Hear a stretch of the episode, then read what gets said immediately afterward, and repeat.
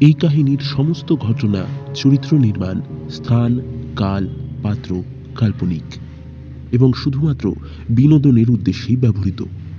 কোনো রকমের বাস্তব ঘটনার সঙ্গে কিংবা কোনো জীবিত বা মৃত ব্যক্তির সঙ্গে কোনো প্রকার মিল থেকে থাকলে তা নিতান্তই কাকতালীয় এবং অনিচ্ছাকৃত।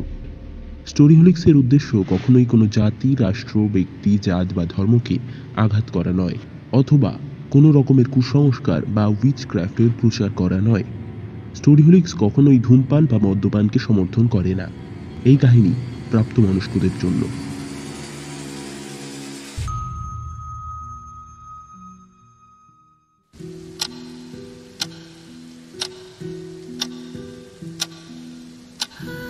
নমস্কার বন্ধুরা, আমি সৌরভ আর তোমরা শুনছো স্টোরি হোলিক্স বর্তমান সময় দাঁড়িয়ে ডিপ্রেশন খুব একটা অপরিচিত শব্দ নয় আমাদের কাছে, তাই তো? জীবনের চলার পথে যখনই আমরা কঠিন সময়ের সম্মুখীন হই সম্মুখীন হই যে কোনো রকমের ব্যর্থতার আমাদের মনটা ঠিক এরকমই একটা ফিলিংসের মুখোমুখি হয়। তা আমরা মোটামুটি সকল মানুষই অনুভব করেছি। তবু আজকের সময় দাঁড়িয়েও আমরাই এই ডিপ্রেশনকে ব্যাধি হিসাবে মেনে নিতে পারিনি।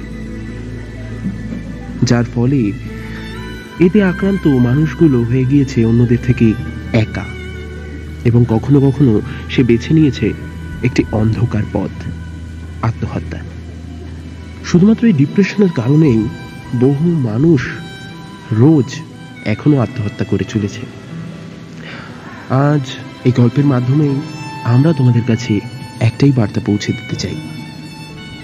জীবনে বন্ধুর পথ অনেক আসবে, কিন্তু সেই পথ পেরিয়েই তুমি সম্মুখীন হবে এক নতুন দিনের নতুন পথের। তাই কখনো যদি হেরেও যাও, থেমে যেও না। আজ তোমাদের জন্য রয়েছে ইন্দ্রনীল মজুমদারের গল্প অবলম্বনে আগন্তুক। গল্প শুরুর আগে আরও একটা ছোট্ট অনুরোধ। যদি আমাদের চ্যানেলে নতুন হয়ে থাকো, অবশ্যই সাবস্ক্রাইব করে আমাদের পাশে থেকো। এছাড়াও যদি তোমরা কবিতা শুনতে আগ্রহী হয়ে থাকো, তাহলে আমাদের ছোট্ট কবিতার চ্যানেল মেক কবিতার দেশেকেও সাবস্ক্রাইব করে রাখতে পারো। তাহলে ফিরে আসি আমাদের আজকের গল্পে। শুরু হচ্ছে আমাদের আজকের বিশেষ নিবেদন। ইন্দ্রনীল মজুমদারের কাহিনী অবলম্বনে আগন্তুক।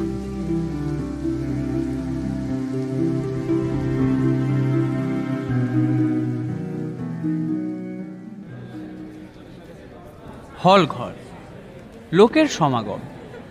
সামনের সারিতে সাংবাদিকদের ও অন্যান্য গণ্যমান্য ব্যক্তিদের ভিড়। অনুষ্ঠানটির আয়োজন হয়েছে সেরা উদ্ভাবনী পুরস্কার প্রদানের জন্য। সঞ্চালক বলে উঠলেন, এ বছরের সেরা সেরা উদ্ভাবক, যিনি একাধারে অজ গ্রামে জ্বালিয়েছেন শিক্ষার আলো তিনি আবার তারার আলো। ফুটিয়েছেন বিভিন্ন গ্রামে। এবং এর সাথেও ভিডিওর মারফতে বিভিন্ন বিষয়ের শিক্ষাকে পৌঁছে দিয়েছেন সবার দোরগড়ায়। এর আগে তিনি রাজ্য সরকারের বিজ্ঞান এবং শিক্ষা দপ্তর থেকে পুরস্কার লাভ করেছেন। তো, তার আর পরিচয়ের দরকার নেই। প্লিজ ওয়েলকাম এবারের সেরা সেরা উদ্ভাবক। মিস্টার শুভজিৎ চক্রবর্তী, একটা জোরে হাততালি।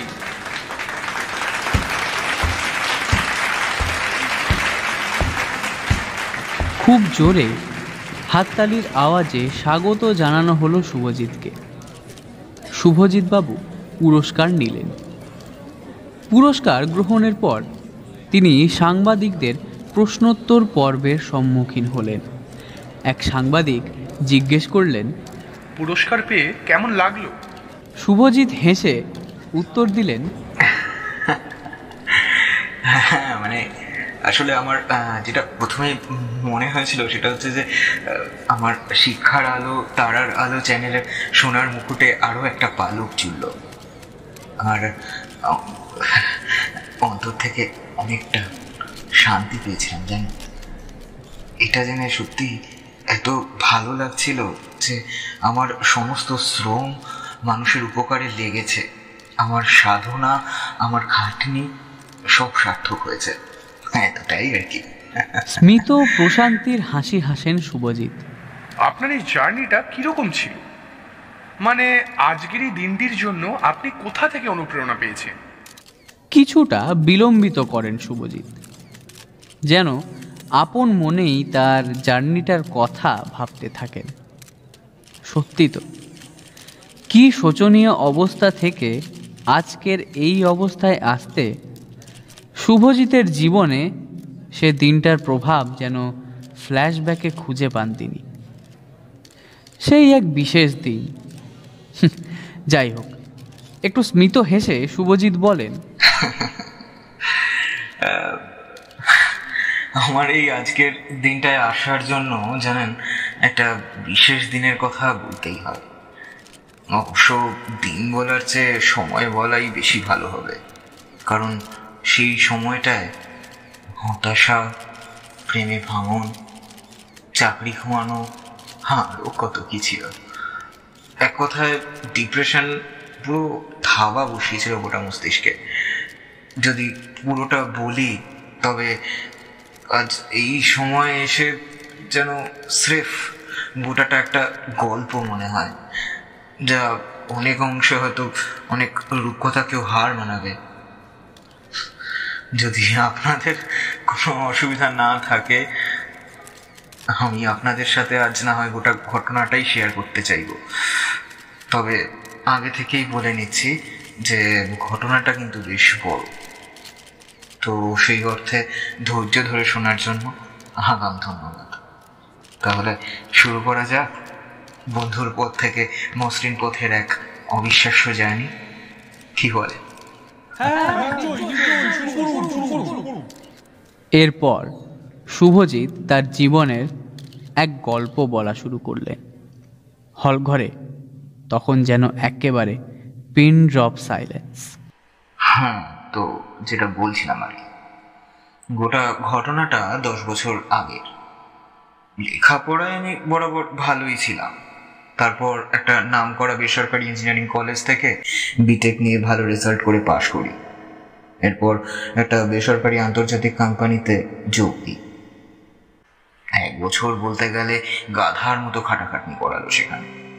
কিন্তু বেশ কিছুদিন পর আমি বুঝতে পারি যে কোম্পানির সো কল্ড নোংরা রাজনীতির পাকে আমিও জড়িয়ে পড়েছি যে বস আমাকে নিজের সন্তানের মতো স্নেহ করতেন, আস্তে আস্তে সেই বসের কাছে আমি চক্ষুশীল হয়ে উঠলাম।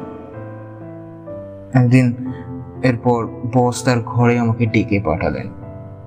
যথেচ্ছভাবে সেদিন সেখানে আমাকে অপমান করা হলো। বুঝতে পারলাম অন্যান্য ঊর্ধ্বতন কর্তৃপক্ষ বসের কানে আমার নামে নিয়মিত বিষ ঠেলেছে আসলে কাজ আমি ভালোই পারতাম। তাই আমার প্রমোশন আটকাতে আমার প্রতিদ্বন্দ্বীরাই যে এ কাজ করেছে, এতে কোনো সন্দেহ নেই। তবুও বসকে আমি বোঝানোর আপ্রাণ চেষ্টা করি, কিন্তু বস নাছড়বান্ধা হয়ে গিয়েছিলেন অবশেষে সেই দিনটা আসলো। তিনি আমাকে রিজাইন লেটার ধরালেন। কি বলব আর? বিনা মেঘে বজ্রপাত যাকে বলে। জানেন, এমন আঘাত কোনোদিনও পাইনি। চোখের জল কোনো রকমে চেপে অফিস থেকে সেদিন বের হয়েছিলাম। আসলে বেসরকারি কোম্পানিগুলিতে না, এ ধরনের জব রিস্ক থেকেই থাকে। জানেনই আপনারা। একজনের পেছনে দশ জনের লাইন থাকে। একটা পদের জন্য আবার একশো জন অ্যাপ্লাইও করে থাকে। তো যাই হোক, এরপরে বাড়ির উদ্দেশ্যে যাওয়ার সময় মাঠে বসলাম। ভাবলাম মোনালিসাকে ফোন করি। মোনালিসা, আমার প্রেমিকা কি। আমার so called sweetheart darling যাই হোক, তো মোনালিসার কাছে হয়তো সান্ত্বনা পাবো এই ভেবে ওকে ফোন দিই। কিন্তু অবাক ব্যাপার মোনালিসা আমার কথাগুলো শুধু শুনেই গেছিল সেদিন। প্রত্যুত্তরে কিছুই বলেনি। কেবলমাত্র একদম শেষে বলল সব কিছু ঠিক হয়ে যাবে শুভজিৎ। কিচ্ছু চিন্তা করো না। ঘুমিয়ে পড়ো ডার্লিং। এরপর আর কি। বাড়ি গেলাম। দাদু দিদার সাথে বিশেষ কথা বললাম না। ও, এখানে বলে রাখি আমি আমার বাবা মা আর কি শিলিগুড়িতে থাকেন।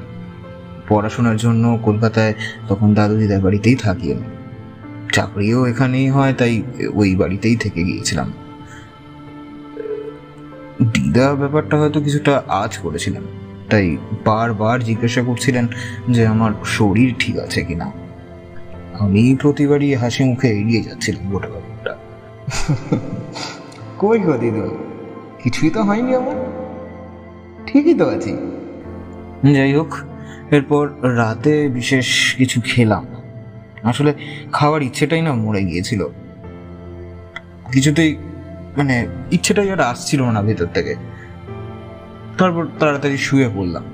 কিন্তু এদিকে কিছুতে ঘুম আসছে না দেখে মোনালিসাকে টেক্সট করলাম। আশ্চর্যজনকভাবে কোনো রিপ্লাই সেদিন আসেনি। বেশ অনেকগুলো টেক্সট করলাম, কিন্তু রিপ্লাই এর আরও পেলাম না। এরকম কত রাত যে কেটেছে, আমাদের মধ্যে মেসেজিং চলেছে, তার কোনো হিসেব নেই। কত মনের কথা, সুখ দুঃখের কথা শেয়ার করেছি দুজন দুজনের সাথে। হয়তো বেচারি আজ ঘুমিয়ে পড়েছে। কাল সকালে হয়তো রিপ্লাই পাবো। এই ভেবে ঘুমিয়ে পড়লাম। কিন্তু না, পরদিন সকালে উঠেও কোনো রকম কোনো রিপ্লাই না পেয়ে বেশ হতাশই হলাম। এরপর কয়েকবার ফোন করলাম, কিন্তু ও ফোন তুললো না। তারপর একটা সময় ফোন করাতে সে যা বলল, তাই জীবনে আর কোনোদিনও ভুলবো না। শুভজিৎ, তোমার দ্বারা কোনোদিন কিছু হয়েছে? কি করেছ তুমি আমার জন্য? হুম? আবার তার উপর তোমার চাকরিটা গেল। চাকরিতে যাবে। তুমি তো যা একটা গাধা। প্রভাসকে দেখো দেখো, সে কত স্মার্ট কত হ্যান্ডসাম আর তুমি? তুমি একটা গেও ভূত। ইডিয়েট কোথাকার? যত সব। আজ থেকে আজ থেকে তোমার আমার ব্রেকআপ বুঝলে? ব্রেকআপ আর কোনো দিন ফোন বা মেসেজ করেছ তো মরেছো। সাবধান। এই বলে ও আরও নানা কথ্য ভাষা ব্যবহার করে। যা মোনালিসার মতো মেয়ের কাছ থেকে আমি স্বপ্নেও আশা করিনি। তারপর আর কি। ও ফোন রেখে দিল। জানেন মানে আমার ভেতরকার সব কথাগুলো সেদিন আটকে গিয়েছিল পুরোপুরি। কোনো কথা বলার ভাষাই ছিল না। এই প্রথম বিশাল এক ধাক্কা খেলাম। অফিসের রেজিগনেশন লেটারটাও হাতে নিয়ে এতটা আঘাত পাই এবার চোখ দিয়ে অন্য বড় তো জল বেরোতে লাগল। জানেন আমার জন্য ওকে জিজ্ঞাসা করতে খুব ইচ্ছে করে। মোনালিসা, তোমার জন্য কি সত্যি আমি কিছুই করিনি? কত টাকা খরচ করেছিলাম তোমার? তার কোনো হিসেব নেই। কতদিন হয়েছে অফিস থেকে বেরিয়ে ক্লান্ত শরীর নিয়েও কোনো এক নামজাদা হোটেল কিংবা শপিং মলে শুধুমাত্র তুমি চেয়েছো বলে? তোমার সঙ্গে দেখা করেছি। খরচও করেছি প্রচুর। যখন যা চেয়েছো তাই দিয়েছি। এমনকি আপনারা জানেন, ওর ভাইয়ের পড়ার থেকে শুরু করে যাবতীয় যা কিছু ফুর্তির খরচ পর্যন্ত আমি আমি মিটিয়েছি। নিজের দুঃখ, কষ্ট একবারের জন্য ওকে বুঝতে দিন মনে পড়ছিল একটা সময় নিজে না খেয়ে টিফিনের খরচ বাঁচাতাম। শুধুমাত্র ও যেটা পছন্দ করে, সেটা ওকে গিফট করব বলে। এর বিনিময়ে কিন্তু কিছুই পাইনি। আসলে মোনালিসার কাছে না কোনোদিনও কিছু চাইনি। শুধু অন্তর দিয়ে ভালোবেসে গিয়েছি। মোনালিসার দাবি কিন্তু আমি সব মিটিয়েছি। সেটা ও হয়তো বোঝে। যাই হোক, আর প্রভাসের কথা, তার সম্পর্কে আর কি বলব? লেখাপড়ায় তেমনটা কখনোই কিছু ছিল না। অল্প বয়স থেকেই মদ, গাঁজা, সিগারেট, বিড়ি, কোনো নেশা তার বাদ ছিল না। মেয়েবাদিও করেছে প্রচুর। আমার অফিসের মূল প্রতিদ্বন্দ্বী সেই ছিল বলা যেতে পারে। কাজের বেলায় সে আমার কাছে কিছুই নয় বলে মনে মনে হিংসা করতো আমায়। আমার শত্রুপক্ষের মূল লোকও বলা যায়। সম্প্রতি শুনেছি বসকে তৈলমর্দন করে তার প্রমোশনও হয়েছে বেশ। আমি কখনো সেভাবে পাত্তা দিইনি। নিজের ওপর বিশ্বাস ছিল, নিজের কাজের ওপর বিশ্বাস ছিল। সৎভাবে কাজটুকুই শুধুমাত্র করতে চাইতাম। তৈলমর্দনের পদ্ধতিটা কোনোদিনও শিখিনি। তাই অফিসে হাড় ভাঙা খাটুনি খেটেও প্রমোশন কখনো জোটেনি। আফসোস নেই তাতে, তবে আক্ষেপ আছে একটু। অভিমান আছে একটু। আর সব থেকে বড় যেটা আছে বা যেটা পেয়েছিলাম সেটা হচ্ছে ব্যথা। কিন্তু যা গেছে, তা গেছে। এখন উঠে পড়ে লাগতে হবে চাকরির খোঁজে। এই এই এইসব ভেবেই আর কি দুপুর পর্যন্ত ইন্টারনেট ঘাটা শুরু করলাম। কিন্তু কোনো রকম কোনো জব ওপেনিংস পাইনি। টেবিলে মাথায় হাত দিয়ে ভাবছি, কি করব। ঠিক এরকমই একটা সময় পাড়ার মাস্তান বুড়ো কলিং বেল বাজিয়ে দাদুকে দশ হাজার টাকা দেবার হুমকি দিল। তা না দিলে নাকি এখান থেকে আমাদেরকে উঠিয়ে দেবে বলে রীতিমতো শাসিয়েও গেল। এরপর আর কি, প্রায় দু মাস কেটে গেল। কখনো কোনো রকম কোনো চাকরির ব্যবস্থা আমার হয়নি। এদিকে আমাদের অবস্থার অবনতি করতে লাগল। বিশেষ করে আর্থিক অবস্থা। কলেজে পড়াকালীন এডুকেশনাল লোন নিয়েছিলাম। সেটা শোধ করতে হচ্ছিল। আগে মাইনেরগুলো মানে আগে মাইনের থেকে টাকা দিচ্ছিলাম, কিন্তু সেই টাকা শেষ হলে কোথায় পাবো? এই চিন্তায় রাতের ঘুম পুরোপুরি উড়বে গেছে।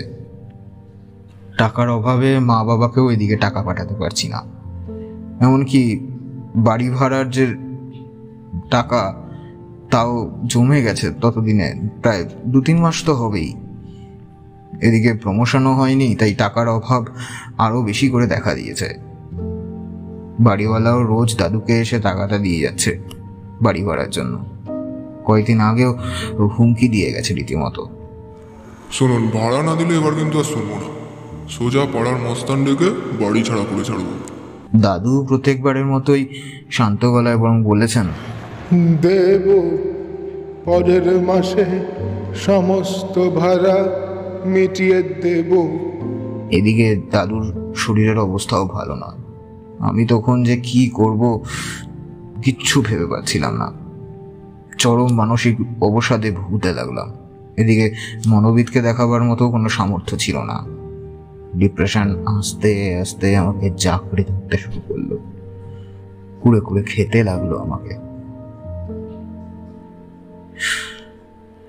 এরকমই একটা দিন সকালবেলা পুরো ব্রেকফাস্টটা না করে বাড়ি থেকে বেরিয়ে পড়লাম।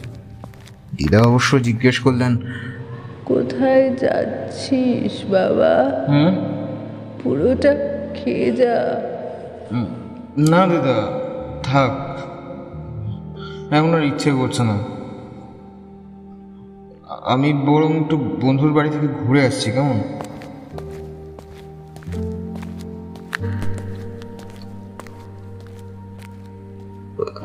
আসলে জীবনে যে চরম সিদ্ধান্ত নেবার ততক্ষণে তা নিয়ে নিয়েছি। অর্থাৎ আত্মহত্যা করব। কি ওরকম তাকাচ্ছেন আপনারা? বিশ্বাস হচ্ছে না না?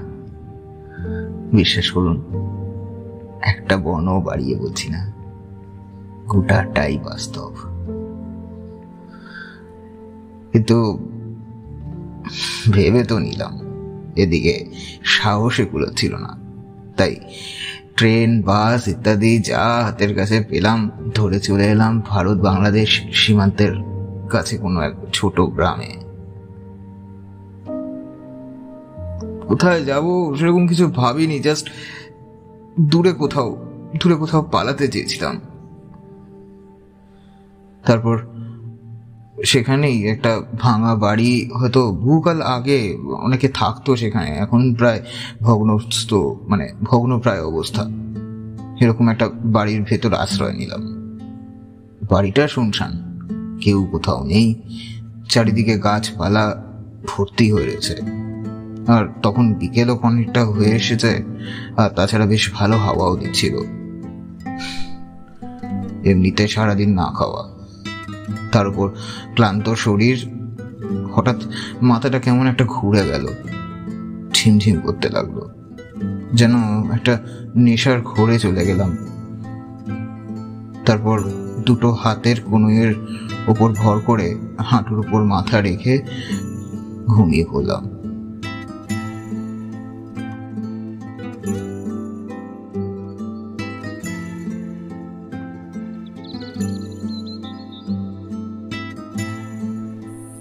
একটা সময় পর ঘুম ভাঙলো একটা অপরিচিত কণ্ঠে।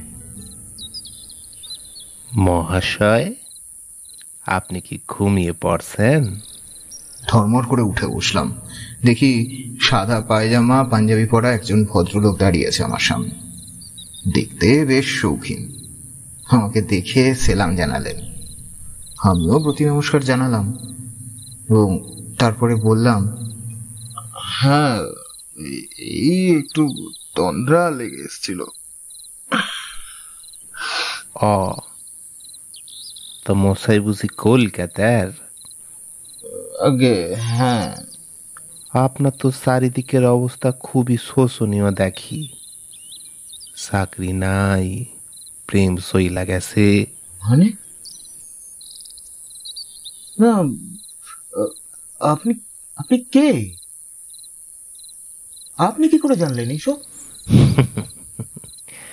আমি সবই জানি। আপনার আত্মহত্যার করার ইচ্ছা হয়েছে কিন্তু সাহসে কুলোচ্ছে না তো। তাই এইখানে আইলেন কেন? এবার আমি প্রায় কেঁদে ফেলার মতো করে বললাম ভাগ্যের দৌড়ে। না না ভুল বললাম। কারণ ভাগ্যদেবী তো আমার প্রতি আবার প্রসন্না নন। তো আমার আবার ভাগ্য বিশেষ।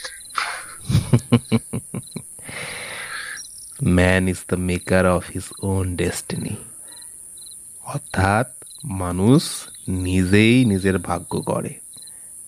কেউ অস্ত্র তুলে লয়ে নরহত্যা করে ভগবানের নাম নিয়া আবার কেউ ভগবানের নাম নিয়ে মানুষ সেবা করে।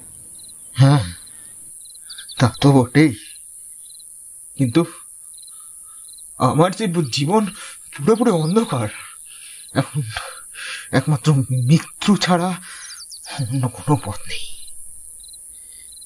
এই সূর্য যা এখন ডুবতে বসেছে, তা কাল আবার কিন্তু আমার আমার আমার আমার জীবনের যে সূর্য যে ডুবে গেছে, তা তার কোনোদিনও উদিত হবে না, কোনোদিনও হবে না, কোনোদিনও হবে না।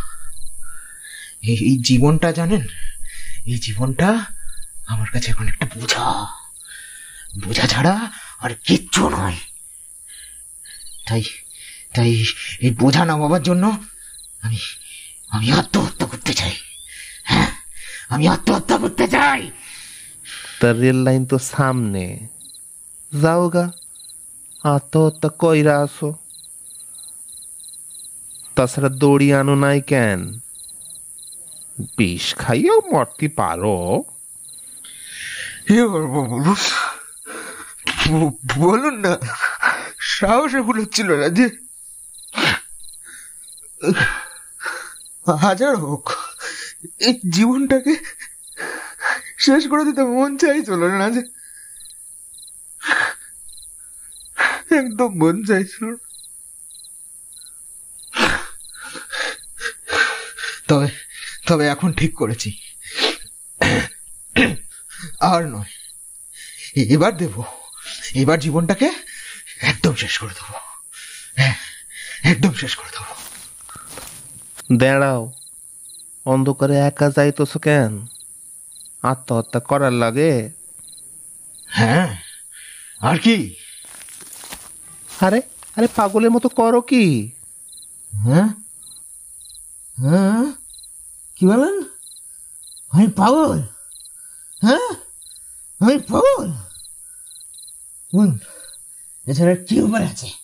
বলুন বলুন কি উপায় আছে এছাড়া? আত্মহত্যা করা যে মহাপাপ। এমন কাজ কখনোই করবা না। হ্যাঁ রাখুন তো মশাই, জ্ঞান মারবেন না তো। কেন হ্যাঁ কেন পারবেন? পারবেন আপনি আমাকে বাঁচাতে? হ্যাঁ পারবেন আমরা চাকরি? পারবেন আমার চাকরি ফেরাতে? হ্যাঁ পারবেন? পারবেন মোনালিসাকে আমার ডার্লিংকে আমার কাছে ফিরিয়ে দিতে? পারবেন? পারবেন হ্যাঁ পারবেন? পারবেন বাড়িওয়ালা টাকা মেটাতে পারবেন না। পারবেন না। তাই দুলন তো দুলন অনেক কথা বলেছি। আর ভালো লাগছে না। আমি মরতে চাই। হ্যাঁ হ্যাঁ হ্যাঁ। আমি মরতে চাই। আর কিছু উপায় ফাইবা ছিলে একদিন? ভেবেছিলাম তো। ভেবেছিলাম। হ্যাঁ ভেবেছিলাম সরকারি চাকরি পরীক্ষার প্রস্তুতির জন্য ভর্তি হব। কিন্তু কিন্তু বিভিন্ন ইনস্টিটিউশনে ফোন করে তাদের কোর্স ফি শুনে পিছিয়ে আসি। হ্যাঁ, এত এত টাকা। জানেন অত টাকা আমি পাবো কোথায়? কে দেবে আমাকে? তাছাড়া ওখানে ওখানে পড়ে যে চাকরি পাবোই তার নিশ্চয়তা আছে। হ্যাঁ হ্যাঁ বলুন। দিতে পারবেন তার নিশ্চয়তা? আছে তার নিশ্চয়তা?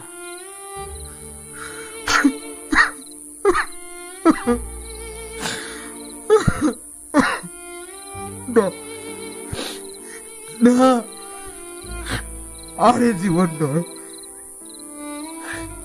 এবার আমাকে যে কোনো উপায়, যে কোনো উপায় শেষ করতে হবে। কি বোকা গো তুমি? এত ভালো লেখাপড়া করছ। বাবা মায়ের কত স্বপ্ন তোমারই লয়া। তার লোন নিয়া, নিজেদেরকে কষ্ট দিয়া তোমাকে লেখাপড়া শিখাইছেন। আর তুমি একটা কুড়ি হাজার টাকা চাকরির জন্য নিজের মহামূল্যবান জীবন শেষ করিয়া দিবা? কি বোকা গো তুমি। আর আর ওই কার একটা নাম যেন কইলা? ও ও হ্যাঁ মনা, মনালিসা। হে একটা মাইকার লগে জীবনটাই শেষ করিয়া দিছ ও তো তোমার টেকা লুবে তোমার সঙ্গে সঙ্গ লাভ কইরাছিল। এখন তোমার চাকরি নাই টেকা নাই তাই এখন সে তোমার শত্রু প্রভাসের পকেট সাফাই করতেছে। মানে?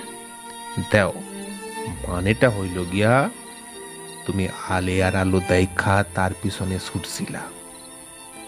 আরে তোমার বাবা মায়ের কথা ভাবো বৃদ্ধ দাদু দিদার কথা ভাইবা দেখো অন্তত একবার নিজের জীবনের কথাটাই তো ভাবো।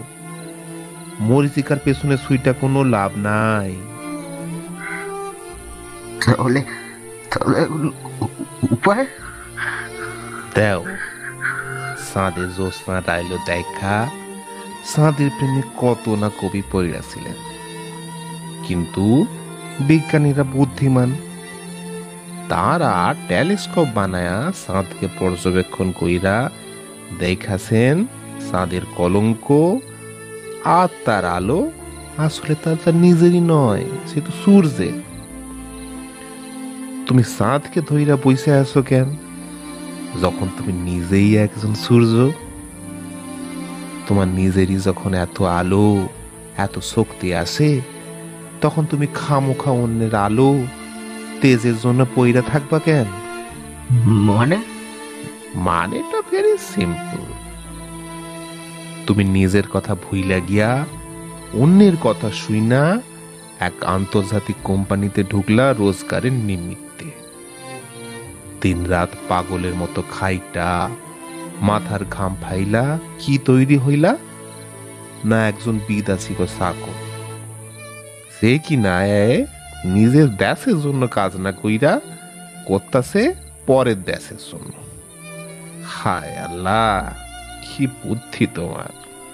আচ্ছা তাহলে এখন কি করণীয় আমার?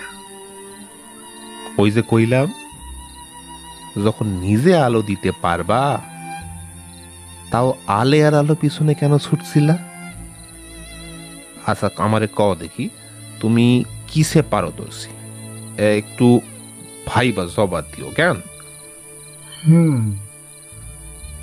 জানেন কলেজে থাকাকালীন পাওয়ার পয়েন্টের প্রেজেন্টেশনে নানান রকম প্রজেক্টের স্লাইড বানাতাম আমি।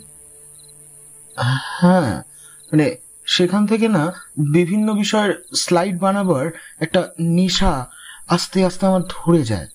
আর তাছাড়া আরেকটা শখ আছে। কিসের ক দেই অ্যাস্ট্রোনমির। হ্যাঁ হ্যাঁ।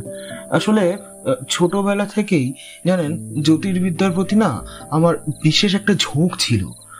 দেশ বিদেশের এই যেমন Stuart Clarke Carl Sagan, Stephen Hawking, এমনকি Kepler, Newton, Galileo Radha Gobinda Chandra Mani Bhaumik তারপরে ধরুন এই অমলেন্দু বন্দ্যোপাধ্যায় ইত্যাদি নানান লেখকের না আর্টিকেল আর বই পড়েছি। ছোটবেলার খেলনার যে বাইনোকুলার দিয়ে কতবার যে আকাশ পর্যবেক্ষণ করেছি, তার তার হিসেব নেই জানেন? সব তারামণ্ডলের নাম, স্থান এই এই আমার মুখ দর্পণে ছিল জানেন? হ্যাঁ হ্যাঁ হ্যাঁ হ্যাঁ হ্যাঁ হ্যাঁ। এই বিষয়ে নানান বই, ভিডিও দেশ বিদেশের নামি পত্রিকার প্রবন্ধ পর্যন্ত বাড়িতে আছে আমার। অ্যাস্ট্রোনমির বহু জার্নালও পড়েছি। হ্যাঁ হ্যাঁ। আর এই বিষয়ে বিভিন্ন ওয়েবসাইট ও অ্যাপ ঘাটলেই তো এখন অবশ্য বহু তথ্য পাওয়া যায়। তাহলেই বুঝলা। তুমি এক কাজ করো। নানান এডুকেশনাল স্লাইড বানাও। এই তোমার জানা বিষয়গুলা লইয়া। এছাড়া এই কাজে আগ্রহী এইরকম আরও বন্ধুলিকাকে জোগাড় করো। তাদের লইয়া এক এডুকেশনাল ইনস্টিটিউট বানাও। তোমাদের এই সময় অনলাইন এডুকেশন খুবই প্রয়োজনীয়। তাছাড়া জানোই তো, আমাদের এই দুই বাংলার গ্রামগুলোতে শিক্ষার আলো বিশেষ পৌঁছায় না। নানান জায়গায় স্কুল আছে কলেজ আছে, কিন্তু আদর্শবান শিক্ষকের বড়ই অভাব। নানান জায়গা দু একটা শিক্ষা প্রতিষ্ঠান কোন রমে টিকে আছে। তাই তুমি শিক্ষার আলো সবার ঘরে ঘরে পৌঁছানোর ব্যবস্থা করো। তোমাদের এই ইন্টারনেট অ্যাপের যুগে এ তো অনেকটাই সহজ কাজ। হ্যাঁ ঠিকই বলেছেন তো। আর হ্যাঁ জানেন শখে না একটা প্রজেক্টর কিনেছিলাম আমি বহু বছর আগে। বাড়িতে বাড়িতে বাড়িতে সেটা পড়েই আছে। চাকরির চাপে একেবারে সেটার কথা ভুলে গেছিলাম। অনেক অনেক ধন্যবাদ। অনেক ধন্যবাদ আপনাকে সেটার কথা মনে করে দেওয়ার জন্য। আর আর হ্যাঁ কি একটা যেন বলছিলা? হ্যাঁ জ্যোতির্বিদ্যা। তুমি এক কাজ করো। বিজ্ঞানের এই বিষয়টির উপর নানান আকর্ষণীয় স্লাইড তৈরি করো। আর একটা টেলিস্কোপ কেন? প্রত্যেক শনিবার, রবিবার, গ্রামে গ্রামে কিংবা শহরে নানান শিক্ষা প্রতিষ্ঠানে, বিভিন্ন পাড়ায় জ্যোতির্বিজ্ঞানের কথা শোনাও। আকাশে মহাজাগতিক কিছু দেখা দিলে সেইটি নিয়ে ক্যাম্প করো। টেলিস্কোপ দিয়া সেটাকে লোকজনকে দেখাও। তাতে জ্যোতির্বিজ্ঞানের নতুন নতুন আবিষ্কারগুলি সম্পর্কে জানাও। এইভাবে জ্যোতির্বিজ্ঞানের প্রচারের পথে হাইমা যাও। মানে আপনি বলতে চাইছেন একদিকে টিউশনি আর অন্যদিকে বিজ্ঞান প্রচারক? এক্স্যাক্টলি একদম ঠিক কইলা।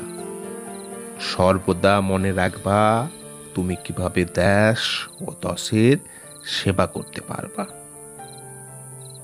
অন্যের মঙ্গল করে যাওয়া মানে নিজেরও মঙ্গল সাধন করা। জানোই তো স্বামী বিবেকানন্দের সেই অমর বাণী। বহুরূপে সম্মুখে তোমার, সারি কোথা খুঁজিস ঈশ্বর? জীবে প্রেম করে যেই জন, সেই জন সেবি সে ঈশ্বর। বাধা সর্বদা আসবে, তবে তারে অতিক্রম করাই তোমার দায়িত্ব। অতএব always do what you love and love what you do okay all the best আমি এই প্রথম এত দিন পর একটু হাসলাম। অজান্তেই শ্রদ্ধার সঙ্গে হাত জোর করে বললাম, ধন্যবাদ ধন্যবাদ, অনেক অনেক ধন্যবাদ আপনাকে। আপনি আপনি আমার পরম উপকার করলেন, স্যার। সত্যি সত্যি আমি আমি চিরকাল আপনাকে মনে রাখব। তবে যা জানা তখন জিজ্ঞেস করিনি। আসলে খেয়াল ছিল না। আপনি কি বলুন তো? আপনার পরিচয়টা তো ঠিক জানলাম না। আমার নাম হইল গিয়া আয়মান হোসেন। আমি ওপার বাংলার মানুষ। পেশায় ঢাকা বিশ্ববিদ্যালয়ের মনোবিজ্ঞানের অধ্যাপক ছিলাম। ও তবে এপারে এলেন কীভাবে? আমাদের এপার ওপার দু বাংলাতেই অবাধ যাতায়াত। কোন মানুষ বিপদে পড়লে তার সাহায্য করতে ঠিক আসি কৃত্রিম কোনো কাঁটা তার রাজে আসে না। মানে? আপনি কি জন্য এখানে আসেন? দেও ভাই আমি ছিলাম একজন মুক্তিযোদ্ধা। নেতাজি সুভাষচন্দ্র বসু, আমার জীবনের আদর্শ। বঙ্গবন্ধু শেখ মুজিবুর রহমান বলতে গেলে আমার রাজনৈতিক গুরু। বীর বাঙালি, অস্ত্র ধরো, বাংলাদেশ স্বাধীন করো, জাগো জাগো, বাঙালি জাগো, জয় বাংলা। এই স্লোগান তুলে অত্যাচারী পর্বত পাকিস্তান সেনাদের বিরুদ্ধে অস্ত্র তুইলাছিলাম। সাতই মার্চ উনিশশো একাত্তরে বঙ্গবন্ধুর রমনা মাঠে ঐতিহাসিক ভাষণ শুনিয়া গ্রামে ফিরতেছিলাম। তখন পাকিস্তানি সেনারা তাদের মাটি সরে যাচ্ছে দেখে আরও অত্যাচার বাড়াইয়া দেয়। তো ফিরবার সময় খবর পেলাম যে পাকিস্তানি সেনারা স্থানীয় একটা মন্দিরে অনেক সোনাদানা লুট করতেছে। এর সঙ্গে মন্দিরের পুরোহিত ও তাদের পরিবারকেও খুন করছে। শুনে মাথায় রক্ত সইরা উঠল। প্ল্যান মাফিক সোপের ভিতর গিয়ে লুকাইলাম। যখন সেনার গাড়ি ওই পথ দিয়ে যাইতেছিল, তখন কৌশলে গাড়ি আটকায়।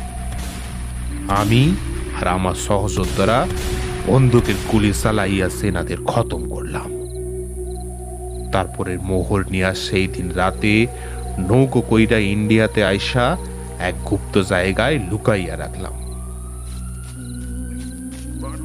পরে পঁচিশে মার্চ পাকিস্তানি সেনারা যে বর্বর সাসলাইট অপারেশন চালায়, তাতে আমার মৃত্যু হয়। শত চেষ্টাতেও পাকিস্তানি সেনাদের খতম কইরাও শেষ হয় নাই। আসলে সেদিন ওরা অনেকে ছিল, তার তুলনায় আমরা অনেক কম ছিলাম। তবে আমি গর্বিত একজন বিপ্লবীর মতো মৃত্যুকে বরণ কইরাছি বলে।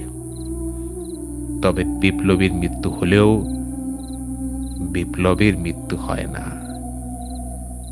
তাই তোমার মতো কেউ যদি কখনো বিপদে পড়ে, তবে তারে সাহসে হাত বাড়াইয়া দি তাহলে আজ আইলাম ভালো থাকবা, কেমন বাবা? ভালো থাকবা।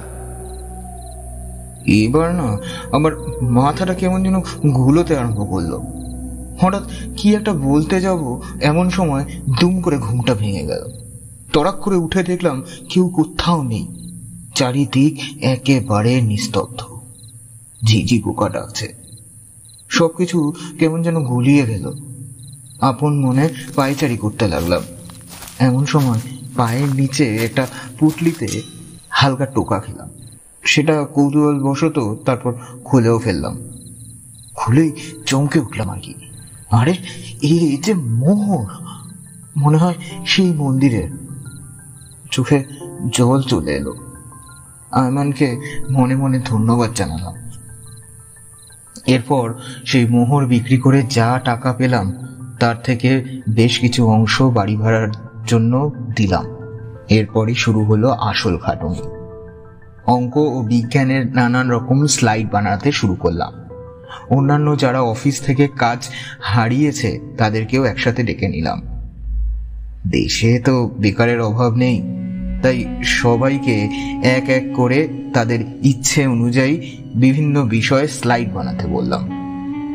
তারপর একে একে সিলেবাস দেখে নানান রকম বইপত্র ঘেটে, নেট ঘেটে আমরা সবাই মিলে দিন রাত এক করে স্লাইড বানাতে শুরু করলাম। গ্রামে ও শহরে নানান টিউশন পয়েন্ট খুললাম এবং সেখানে স্লাইড ও প্রজেক্টর মারফত পাঠ্য বিষয়ের প্রেজেন্টেশন দেখানো হতো। পড়ুয়ারা সবাই খুব মজা পেল। তারা শিখলও অনেক। এতে আমাদের খুব আনন্দ পাওয়া শুরু হলো। এরপর শিক্ষা যেন সবার ঘরে ঘরে পৌঁছে যায়, সেই জন্য খুললাম শিক্ষার আলো, একটা ইউটিউব চ্যানেল এখানে নানা বিষয়ে নানা ক্লাসের ভিডিও দেখার সুযোগ পাওয়া যাবে। আপনারা চাইলে এখনও দেখতে পারেন। বহু শিক্ষক, ছাত্র, এমনকি সাধারণ মানুষ পর্যন্ত এতে বিশেষ উপকৃত হল। সকলের প্রশংসা আস্তে আস্তে পেতে লাগলাম। এরপর শুরু হলো তার আড়ালো। বিভিন্ন জায়গায়, বিশেষ করে গ্রামে প্রতিটা শনিবার ও রবিবার জ্যোতির্বিজ্ঞানের নানা স্লাইড বানিয়ে সেগুলো দেখাতাম। গ্রামের দিকে আকাশ ভালো দেখা যায়, তাই টেলিস্কোপ কিনে গ্রামের মানুষদের গ্রহ, তারা ইত্যাদি পর্যবেক্ষণ করাতাম।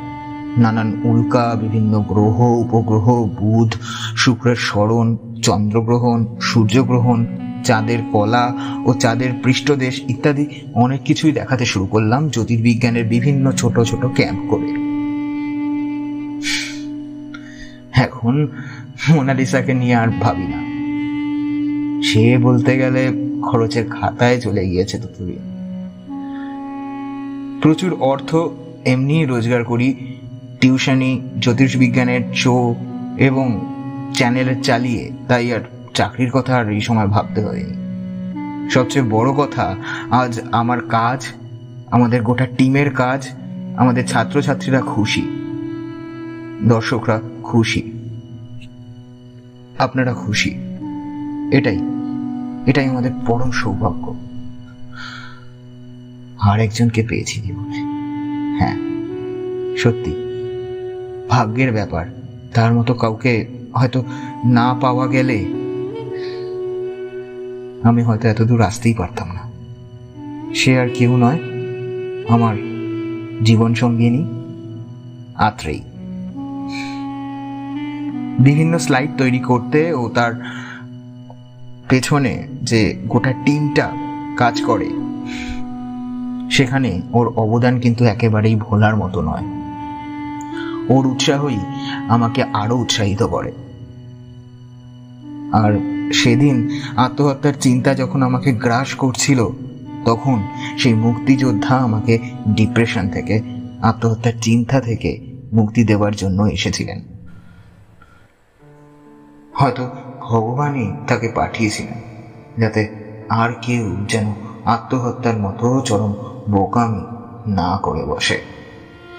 আমার আজকের দিনটি জীবনে পাওয়ার জন্য তার অবদান ভাষায় প্রকাশ করা যাবে না। তার অবদান সত্যিও অনস্বীকার্য।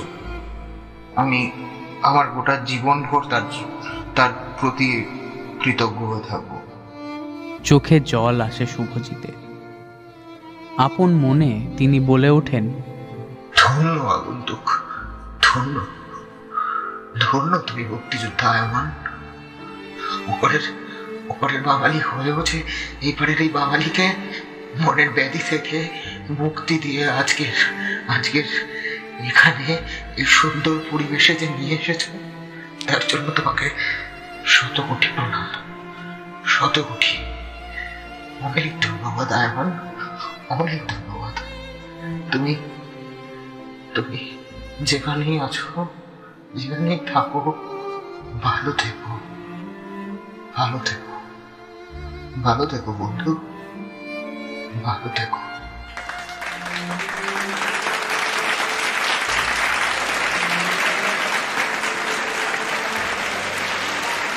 হল ঘরে সবাই সিট থেকে উঠে হাত তালি দেয়। শুভজিৎ স্টেজ থেকে নিচে নামছেন। এমন সময় দেখলেন দূরে একজন দাঁড়িয়ে হাত তালি দিচ্ছেন। আরে ইনি তো সেই আয়মান মনে হয় তিনিও মুচকি মুচকি হাসছেন। আজ শুভজিতের জন্য তিনি নিজেও খুব গর্বিত। তার হয়তো একটা শ্রম সার্থক হয়েছে। মানুষের ভিড় ঠেলে যখন শুভজিৎ সেই সিটের সামনে গেলেন, তখন দেখেন সেখানে কেউ নেই। কেবল এক টুকরো কাগজ পড়ে আছে। যাতে লেখা রয়েছে। নেভার এভার কিভাব অবস্থা যেমনই হোক হাল ছেড়ো না বন্ধু। ভালো থেকো। আরও এগিয়ে যাও। আমার আন্তরিক শুভেচ্ছা ও অভিনন্দন রইল।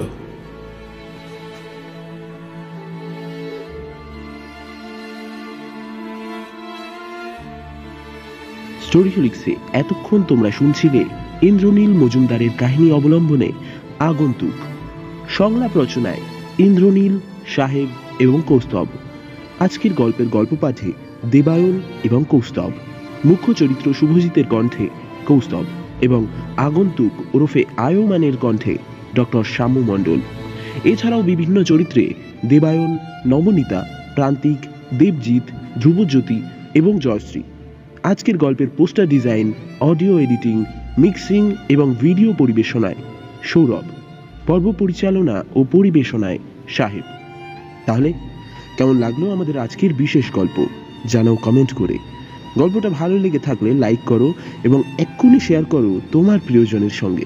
আর হ্যাঁ আরও ভিন্ন ভিন্ন রকমের গল্প শুনতে আমাদের ছোট্ট চ্যানেলটাকে সাবস্ক্রাইব করে বেল আইকনটা অন করে রেখো।